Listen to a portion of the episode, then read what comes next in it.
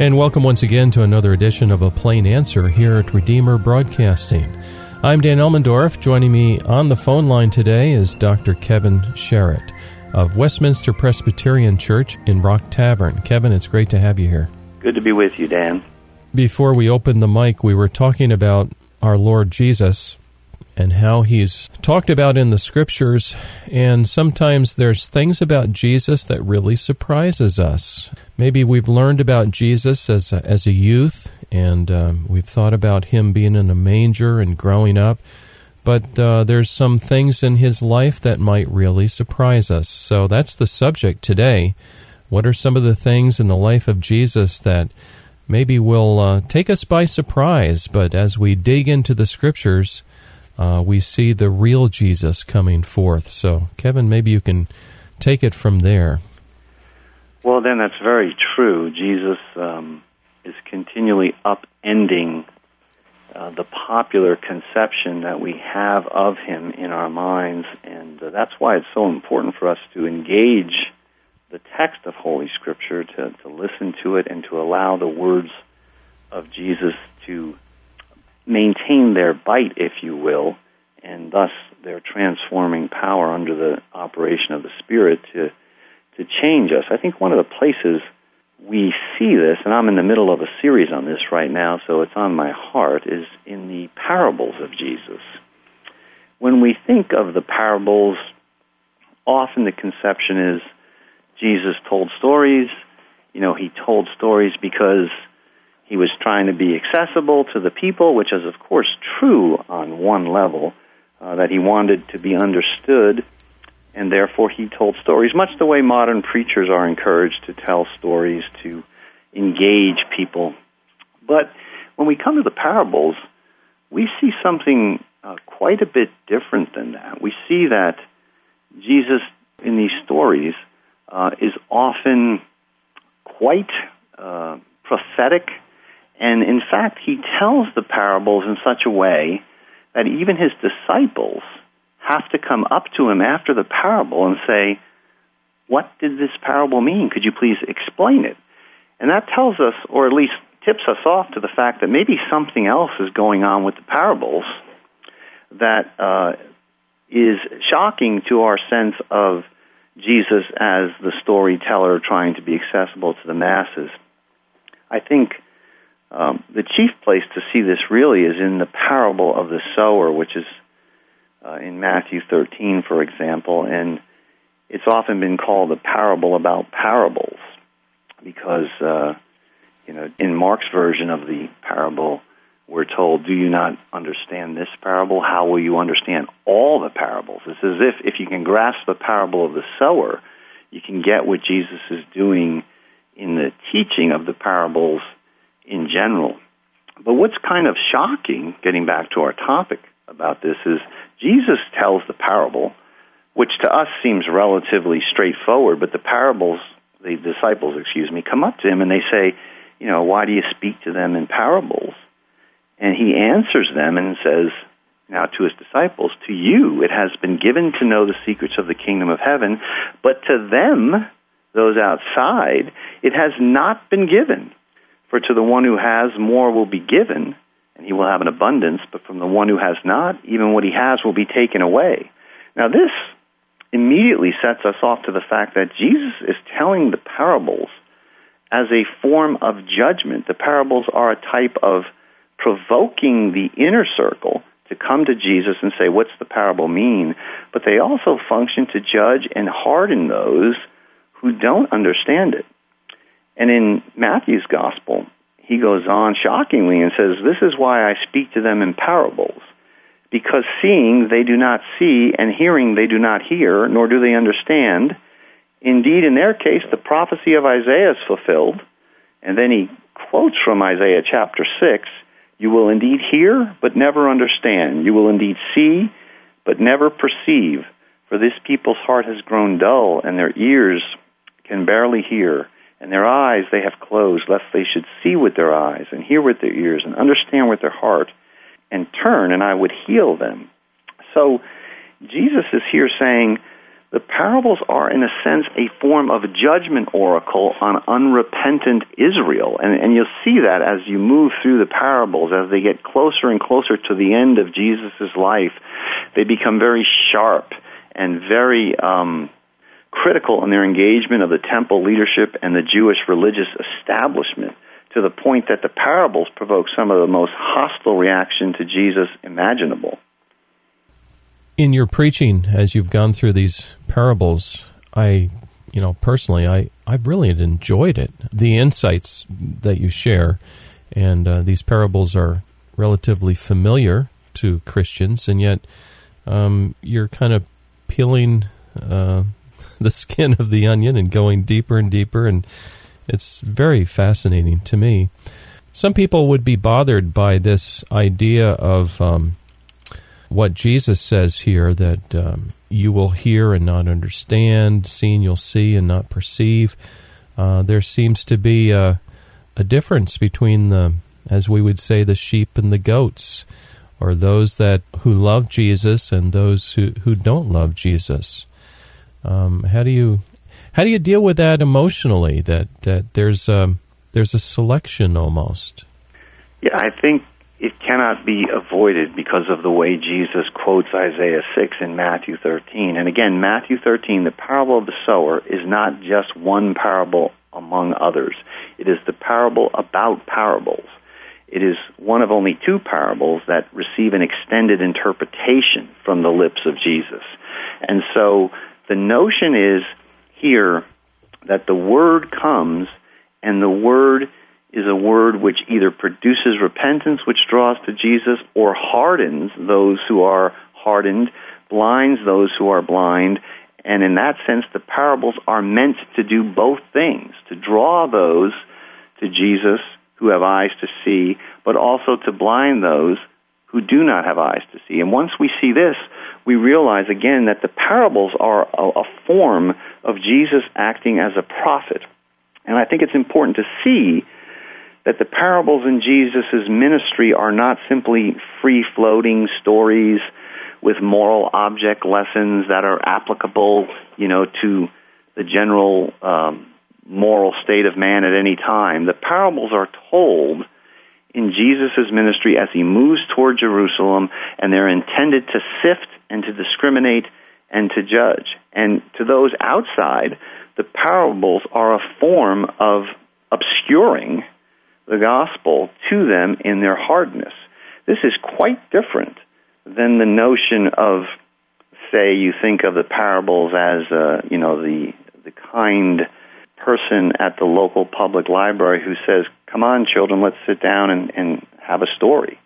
When Jesus says uh, to his hearers, "Hear another parable," at a certain point they pick up, well, this is going to be a challenging and difficult experience, especially if we're standing in the religious leadership of the time. So, um, as we come to parables, we we may have some baggage that may not quite fit um, the real meaning of the parable, and and we might have some baggage regarding the person of Jesus too. That that says, um, "Here's Jesus, meek and mild," or the parable is uh, what I used to hear growing up is is um, uh, an earthly story with a heavenly meaning. Well, I suppose that's not too too far off, but uh, you're saying here that um, there's judgment. There's judgment a coming. Yeah, you should think of Jesus as um, the prophet of God, the one who in these last days God speaks to us in. Of course, that's true of his whole life and ministry, but it's especially on display in the parables. Let me let me uh, contextualize this a little bit more. As you move on in the parables, in, in Matthew's gospel, for example, you get to the last week of Jesus' life. He makes his triumphal entry in Matthew's gospel and the next thing he does is he cleanses the temple. Now, I mean, imagine this situation. Jesus, in, in John, tells us in his gospel that when Jesus saw this scene at the temple, he actually sat down and made the whip that he used with his own two hands. Mm-hmm. So you can imagine the, the righteous indignation of the Lord sitting there and threading together strands of rope for who knows how long this took. And then going with that whip and chasing out the money changers. You can imagine money going everywhere and animals scattering and people scattering and Jesus throwing the tables over. And he says, You know, my house shall be called a house of prayer, and you have made it into a den of robbers. And uh, right after that, right after that, he curses a fig tree, which stands in as a symbol for fruitless Israel. Mm-hmm. So he's got everyone's attention, and then he tells a series of three parables, all of which are designed to to be a form of judgment pronunciations on the apostate leadership of the Jewish nation. The first one's the parable of the two sons. And there's there's one son who says, I'm not going to go work in the vineyard, but he goes anyway and changes his mind. You know, and the other son says, I'm going to go, but he doesn't go. And he asks the the crowds, you know, which of the two did the will of his father? And they said, well, the first son, the one who said no, but went anyway. And then Jesus says to them, Truly I say to you the tax collectors and prostitutes go into the kingdom of God before you. For John, meaning John the Baptist, came to you in the way of righteousness, and you did not believe him. But the tax collectors and the prostitutes believed him, and even when you saw it, you didn't afterward change your minds and believe him. So he's saying, look, the marginalized, the what in the, the eyes of the leadership were the scum of the earth, right? The the outcast, the unclean, the prostitutes, the tax collectors. They responded to John the Baptist and are entering the kingdom. You leaders are like the second son. You always know how to say yes to God. Sure, I'll do it. I'll do it. I'll go. I'll go. But you don't do it. And therefore, the tax collectors, who were considered, you know, Roman underlings and traitors, and, and the prostitutes who are unclean um, and immoral, they're entering the kingdom before you, or even to the exclusion of you. Mm-hmm. And uh, so this, these are intended to provoke a crisis. And then he follows up with the parable of the tenants. Right? Not only has Israel rejected John the Baptist's witness, but God, you know, sends his servants to, to the to the tenants, and they kill one and they stone another, and he keeps sending more servants. It's a parable about God's patience and his faithfulness to Israel, and sending prophet after prophet. And finally, in the parable of the tenants, he sends his son, and they kill his son. And then Jesus says, This means that the stone which the builders rejected, me, I've become the chief cornerstone. And I'm going to tear the kingdom of God away from you and give it to a people producing its fruits.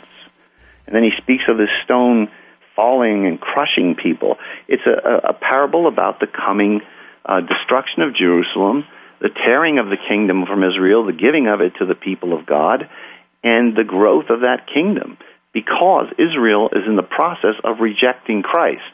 So the parable does not function simply as Jesus has a wonderful story to tell us uh, from which we can derive certain moral or spiritual lessons. Although that's of course true, but it's a it's a highly um, minimal reading of the parables. It rips them out of their historical context, and um, he goes on and tells a third parable, even more ferocious, about the wedding feast, where he invites everyone to the king's son's wedding.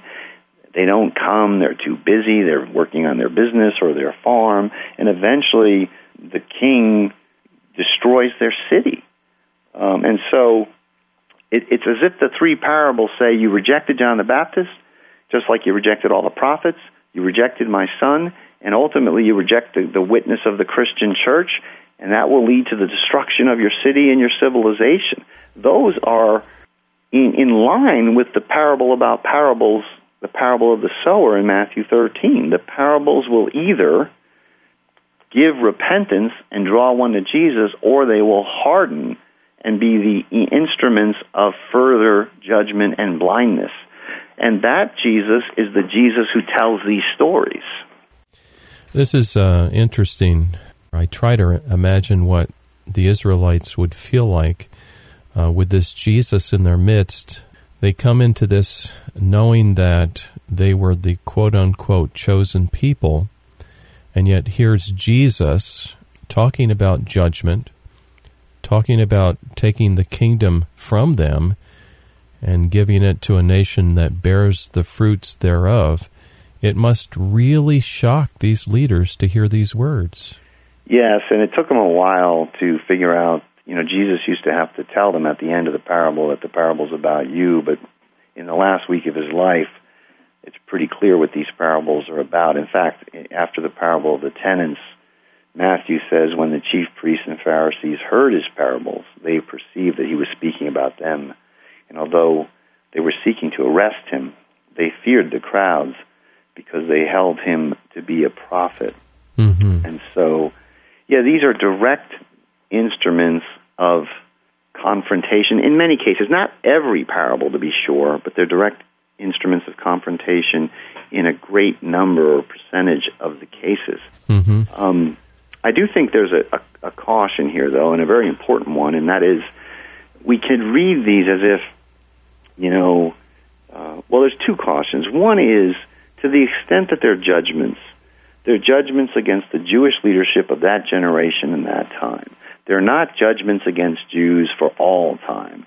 No uh, continuing form of uh, judgment on the Jews, and certainly no ugly anti Semitism can be derived from the parable. Right. That's the first lesson that really, caution that really needs to be um, heralded forth here.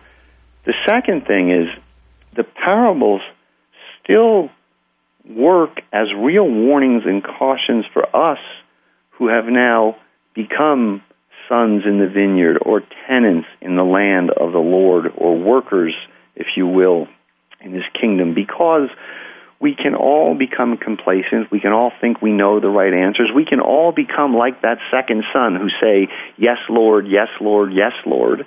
And we can all become self righteous and look at the prostitutes and the tax collectors and whatever categories of people you think are the most evil people in the world today and, and harden ourselves to continuing to listen to Jesus and to follow Jesus. In fact, along these lines, Paul takes this up really in Romans 11, where he says, Look, they were, the natural branches of Israel were cut off, but God is able to graft them back in again. Yeah. You Gentiles are unnatural wild branches, and you were grafted in against nature. He says, but but you don't support the roots. The Jewish root supports you, and therefore you should fear and tremble because God is able to cut you off for faithlessness as well. So I don't want to be heard as, as saying, you know, gee, the parables are really tough on Israel. They are.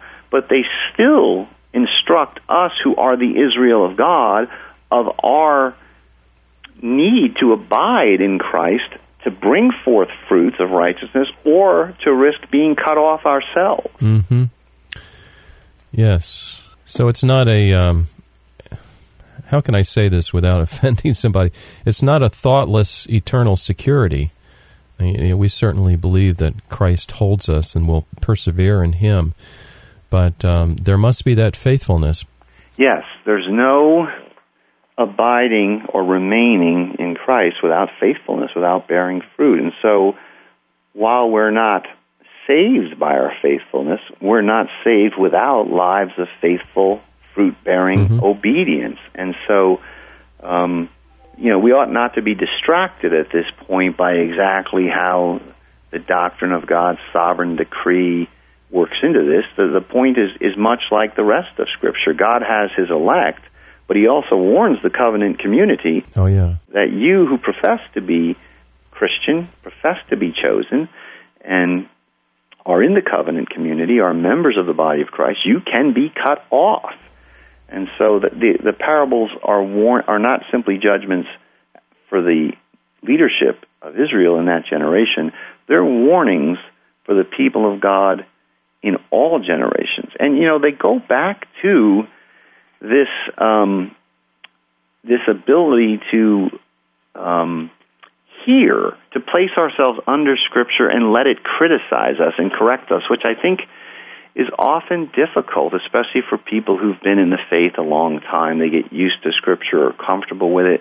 But Jesus is regularly saying quite shocking and provocative things that should sort of dislodge us from our um, self satisfaction. And, and in the parable of the sower, it comes down to how one hears and receives the word of the gospel, which is sown by Jesus and by those who proclaim it, into the people of God. Some people hear the word and it's immediately snatched up, but others hear it and receive it with great joy. But it, and it springs up immediately and bears fruit, but they have no root. They don't endure. Others hear it, and the cares of, of this world, the deceitfulness of riches, eventually choke it out. There's where I think modern American Christians have the most pressing and relevant warning. Yes. That, that, that the word is choked. And the fourth category is those who hear it and bring forth fruit, you know, receive it and obey it. But we're always, if you will, in this position where we need to hear, where we need to break up the fallow grounds of our hearts, and where the Word needs to do its work in us, and and we need to let it judge us, to draw us into Christ's death and into His resurrection. And so the parables are particularly helpful in seeing that when Jesus speaks, He speaks as the incarnate God, the prophet, priest, and king, and that word has to be received with meekness so that it can be implanted in our souls and save us, and we never outgrow the need for this pedagogy, this schooling, this discipline uh, underneath the word of the living and risen Christ. Mm. That's very helpful. And um, these parables are rich. I know you're preaching through a whole series on the parables of Jesus just um, not to give away too much, but um, what about this coming Lord's Day? Which parable are you preaching on this Lord's Day coming up?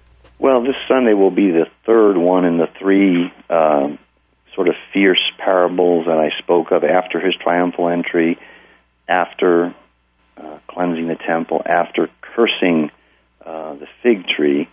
Uh, there was the two sons, and then there was the tenants, and and this week is the wedding feast, where mm. Jesus basically says the kingdom of heaven is like a king who gives a feast for his son.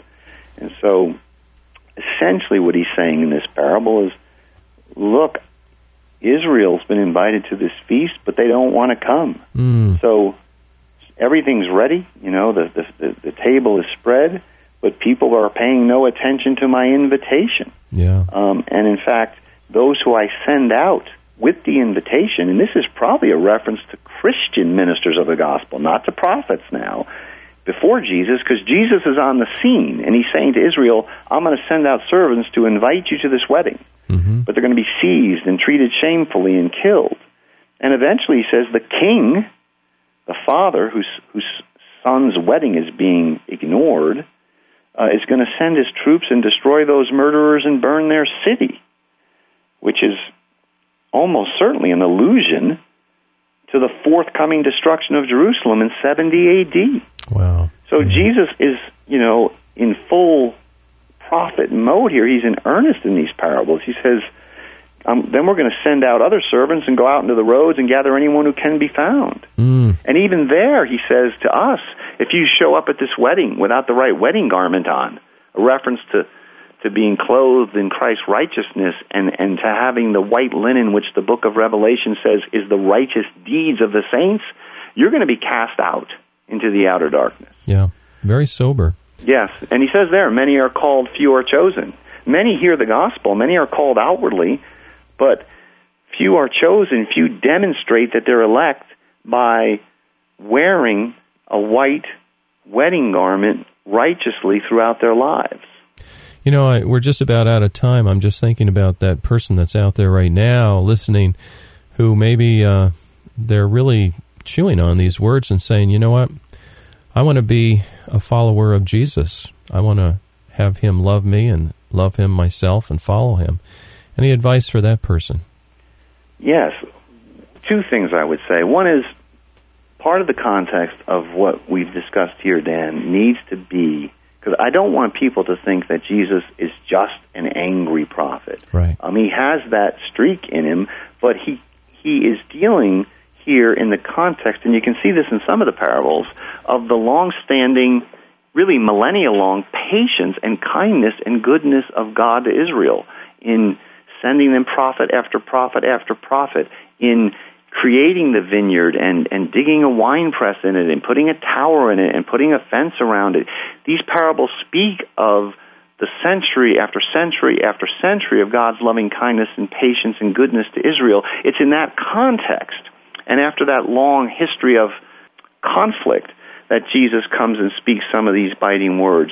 What I would say, so a person needs to remember that Jesus is, even as he speaks this way, the incarnate love of God for sinners who desires their repentance and salvation. That's why the parables, which are parables of the kingdom, the kingdom of heaven is like this, the kingdom of God is like that.